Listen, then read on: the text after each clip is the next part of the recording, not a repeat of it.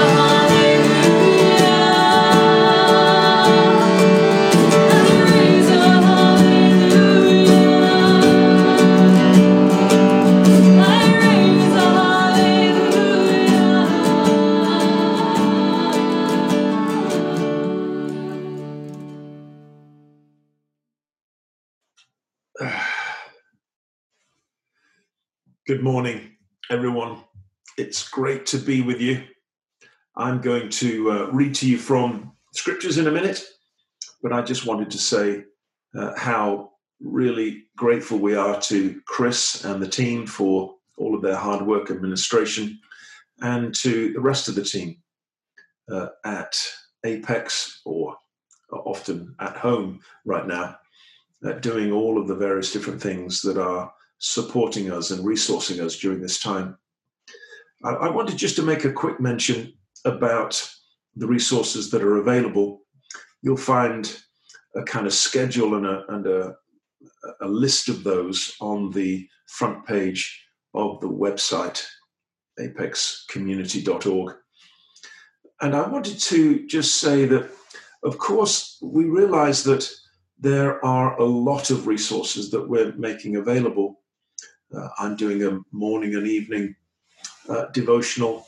We're having the worship team with Chris, and and we're having resources, of course, from family ministry and and various different things from the growing and going teams.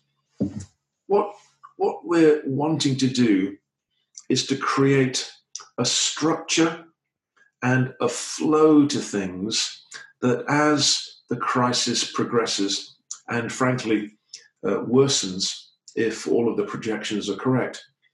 We have a place of a repeatable pattern that can give us a sense of direction and a sense of purpose and a sense of forward momentum. It may not be that the resources are all needed every day. Uh, certainly, that would be the norm, of course. But the fact that they're there for you and that you have, as it were, a default position as members of Apex to go to with your house church, with your home, with your family, uh, is enormously important and will become more important as the days unfold.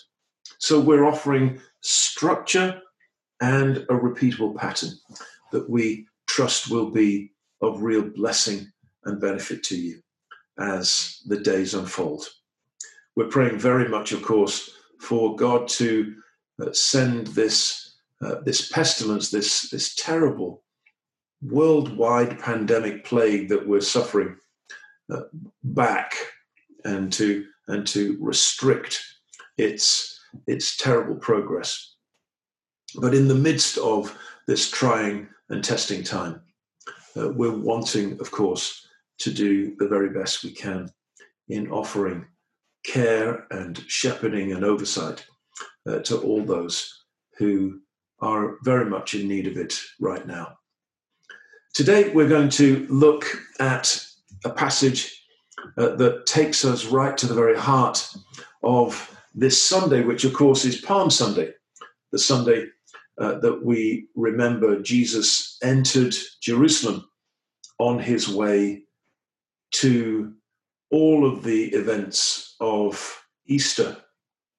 Uh, next Friday, we will be doing our Good Friday service at six o'clock in the evening. And we'd encourage households to join us at that time. And we'll be celebrating communion together. So bring some bread and wine uh, to that time, and we'll be sharing in that in that time of the Lord's Supper um, together as we remember the events of Good Friday. And then we'll be celebrating on Easter Sunday. Even though we will be sequestered in our homes, we will, of course, be celebrating as always. And more of that will be uh, made uh, aware of uh, in the announcements in, in the coming days. But let's read today from Luke chapter 19. We've jumped a few chapters ahead. We'll go back to chapter 13 uh, after Easter. But uh, let's look at Luke 19 and verses 28 and following this morning. After Jesus had said these things, he went on ahead, going up to Jerusalem. As he approached Bethphage in Bethany, at the hill called the Mount of Olives, he sent two of his disciples, saying to them, Go to the village ahead of you, and as you enter it, you will find a colt tied there, which no one has ever ridden. Untie it and bring it here. If anyone asks you, Why are you untying it? Tell him the Lord needs it. Those who were sent ahead went and found it just as he had told them. As they were untying the colt, its owners asked them, Why are you untying the colt? They replied, The Lord needs it. They brought it to Jesus, threw their cloaks on the colt, and put Jesus on it. As he went along, people spread their cloaks on the road. When he came near the place where the road goes down the Mount of Olives, the whole crowd of disciples began joyfully to praise God in loud voices for all the miracles they had seen. Blessed is the King who comes in the name of the Lord, peace in heaven and glory in the highest. Some of the Pharisees in the crowd said to Jesus, Teacher, rebuke your disciples. I tell you, he replied, if they keep quiet, the stones will cry out.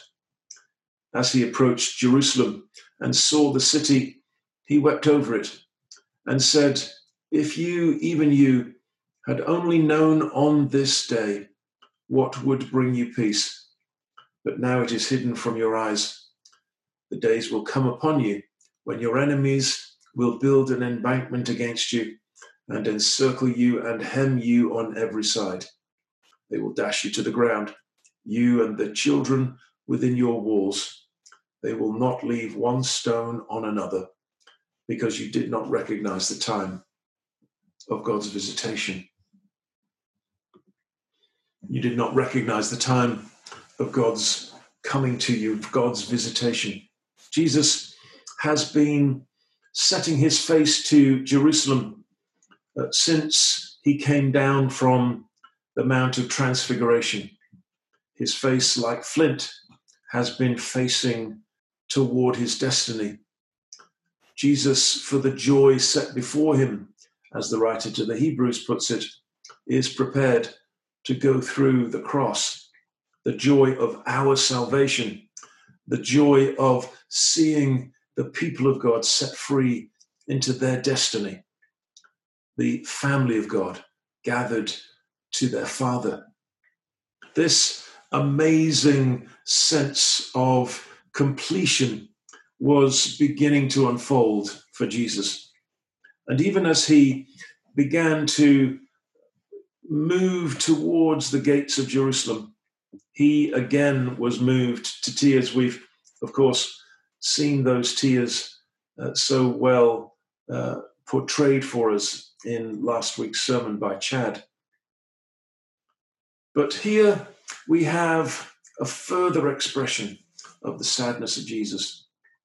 And there are some key concepts that we need to understand that really relate to what we're dealing with right now. I've briefly introduced those ideas in our morning devotions that usually come right after our uh, a time of morning prayer together. Those two big concepts of peace and visitation. Jesus says, If only you had known what would bring you peace. And of course, the person that would bring them peace is Jesus himself. Peace is, of course, a concept that is, that is central to, to the very fabric of Jewish life. It is the greeting, it is the regular farewell that everyone uses multiple times in every day. Shalom. This, this idea of peace really that runs through the Old Testament has, is living even today in the Jewish community is the idea of wholeness, of healing, of blessedness. This, this idea that, that God Himself establishes peace in our lives, in our relationships, in our community, as a means by which He communicates to us all that is good and propagates within us all that is wholesome. That, that idea of shalom is, is so, so deep and riven into the very heart of every Jewish person. And Jesus says, if only you had known. This is reference to the person who can bring them peace. And that's, that's something that we need to recognize, of course, in the midst of all of the anxiety and all of the turmoil that we're going through. Perhaps you wake up in the mornings, and I've known this in the past, uh, not so much today, but but in the past, I've I've known days when I've woken up and I know that there's no peace in my heart. What do we do? Do we do we try to kind of create a peaceful environment? Do we try to settle our minds? All of those things are good and and there's nothing really wrong with them. But the important thing to remember is that peace is a person. There is a Prince of Peace, and the Prince of Peace promises to give us his peace. Peace is the possession of Jesus. And as his possession, he makes it available to us as a permanent gift. Peace is not a passing, evanescent experience for the Christian. Peace is a gift. It is the presence of Jesus himself within us by his Spirit.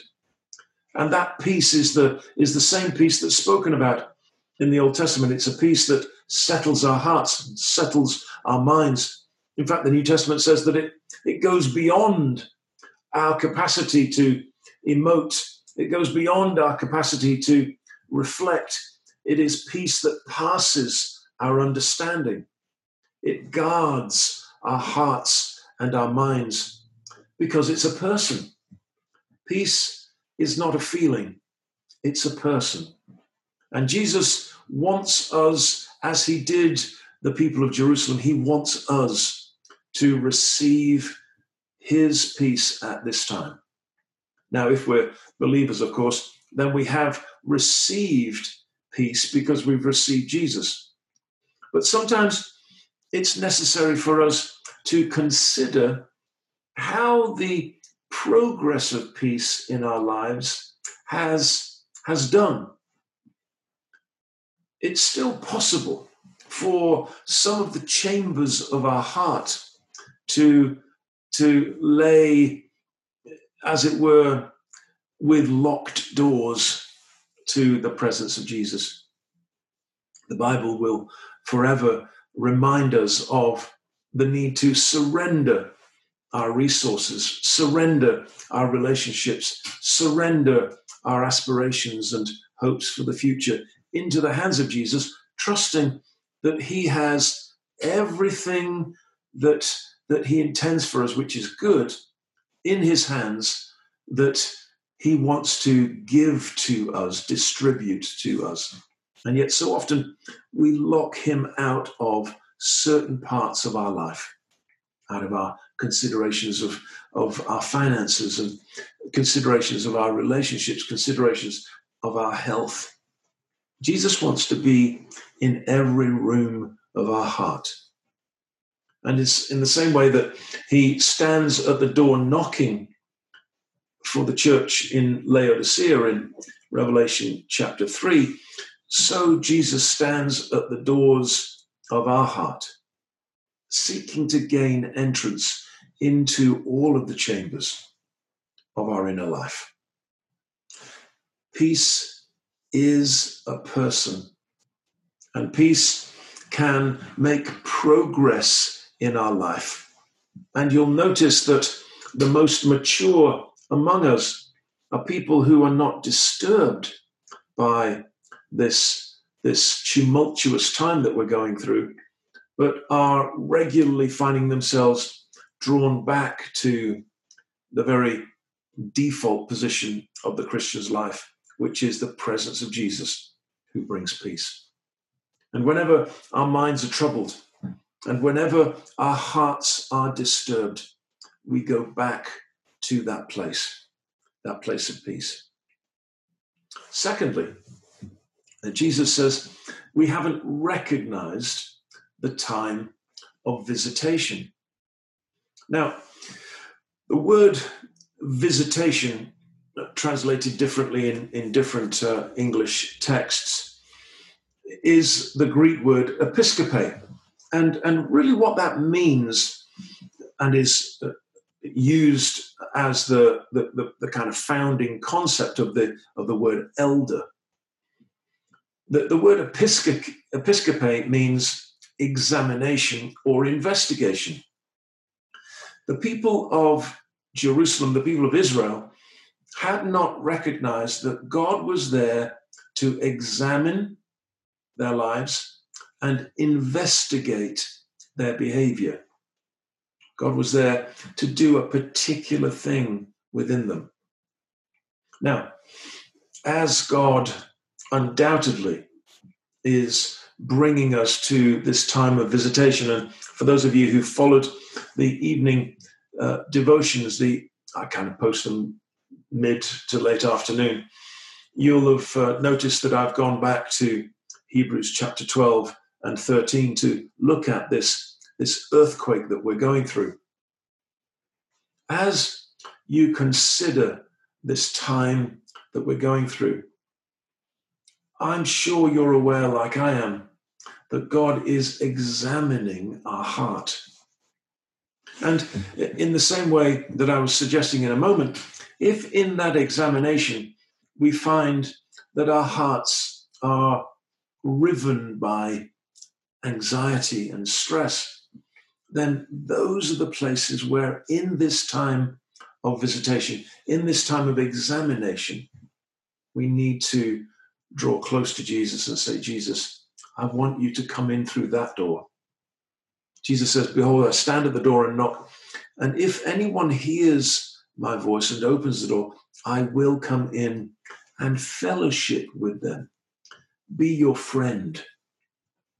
It may be that that you're still somewhat unfamiliar about Jesus being a friend to you in your finances, a friend to you in your health, a friend to you in your family, for your children. These are the places where Jesus wants to gain access. And during this time of, of divine visitation, we need to we need to allow the Lord Jesus to examine our hearts. Where are we allowing the natural tendency of, of survival and, and, and self orientation to define the way that we function? Are we truly being people who are prepared to sacrifice on behalf of others? I, I applaud all of our health professionals out there working so hard, working so tirelessly, working so heroically to secure the health of so many within our community. It's their calling, but it's the calling of each Christian too, to be tireless in seeking to take the opportunity that every day affords us to share the good news of the peace of Jesus. And of course, we need to be honest about where God's examination is revealing things in our heart. And we need to allow Him to really work within us. Certainly, that's something that I'm wanting the Lord to do. And, and as He does it, He's bringing a touch of revival to my own heart, as I'm sure He's bringing to yours. But then Jesus says about this time of visitation that we haven't recognized it. We haven't identified it for what it is. Uh, and I wanted just to make a quick note of this before we finish this morning, because I'm sure you've noticed the, uh, the many uh, postulations that there are on the internet and in other forms of media suggesting that America is being judged uh, at this time. Uh, no doubt uh, America, as all the nations of the world, uh, is entirely deserving of God's judgment. But I want to just make sure that we are governed by biblical principles as we think through what it is that God is saying to us and as we seek to recognize this time. In the Old Testament, of course, the nation, particularly the nation of Israel, was the means by which God was functioning. It was the vehicle of his covenant to his people. And so the nation of Israel is the, is the context in which God is working out his relationship. And the nations around Israel were those that he was using in his work to shape the life of his, of his people, the children of Israel.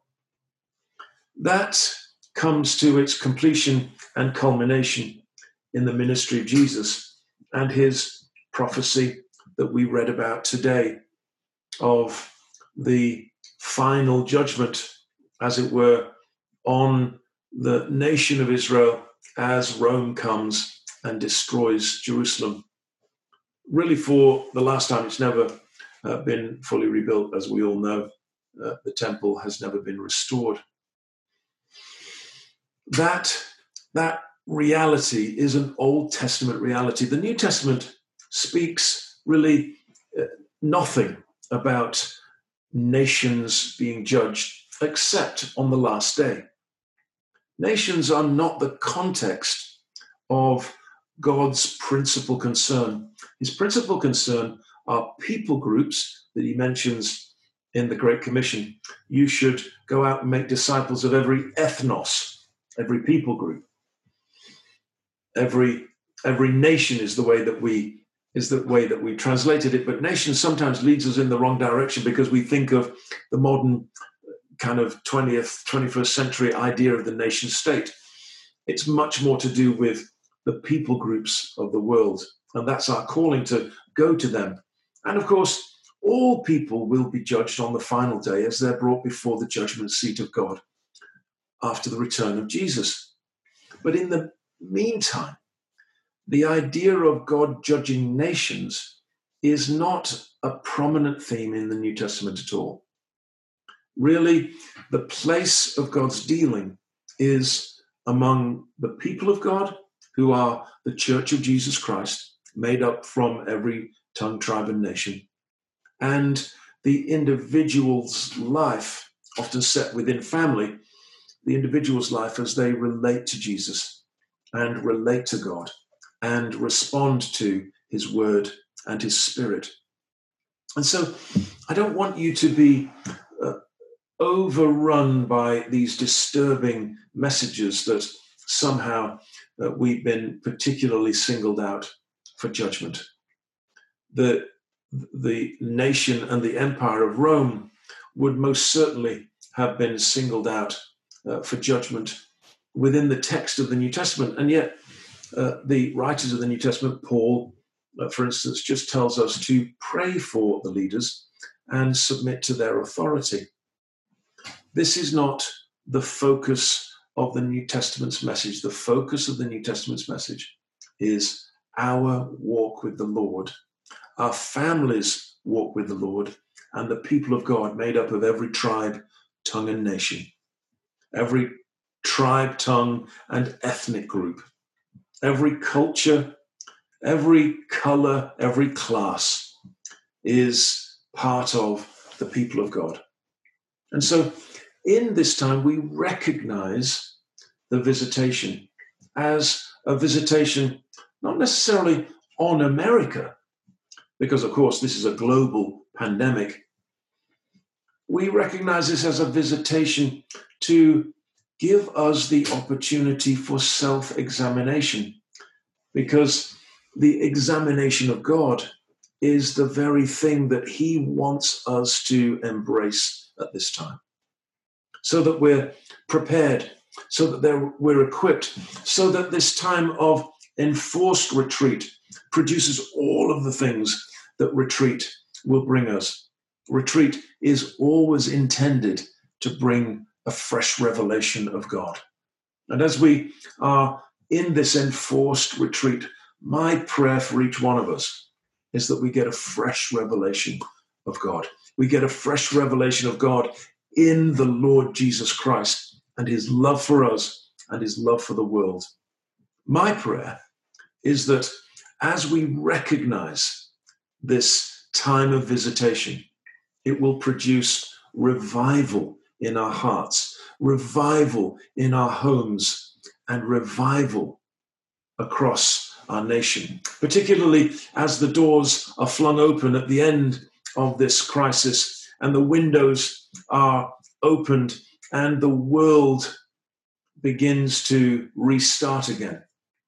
My longing, as I'm sure is yours, is that many will be ushered into the kingdom because they realized that they were in their hearts not ready for a time like this and that the people of God were so clearly ready and were so clear in their witness to the peace that lives within them that the rest of the world longs for that peace. So, in this time, we embrace the peace that is Jesus and we invite him to all of the parts of our life where as yet he has not felt free to take up residence. And in doing that, we recognize this time of visitation as a time of examination and as a time of preparation for revival. Let's pray together. Lord God, thank you that you're working in our hearts. We pray, Lord, that you would send back this virus, that you would that you would prevent it from harming, hurting, or killing anymore. We pray, Lord, that you would rescue the nations of the world and our own nation, and that you would strengthen the leaders of the nations, especially the leader of our own nation, our president, our vice president, and the task team that is doing such a great job in, in trying to secure health for all of us. We pray, Lord, for the frontline workers, and we ask you, Lord, for each one of them that you protect and bless them. We pray, Lord, for ourselves, that we, as the essential workers of the kingdom, would be very much committed, Lord, to receiving your peace in every part of our life. And as we receive your peace, we would, Lord, be channels of your peace. As the old song says, that we would, Lord, be channels of your peace to the world around us. And we pray this, Jesus, for your honor and for your glory. Amen. Bless you guys. I'll see you pretty much every day in the coming weeks, but uh, we look forward to hearing back from you and to praying with you about whatever it is that the Lord is doing in your life. God bless.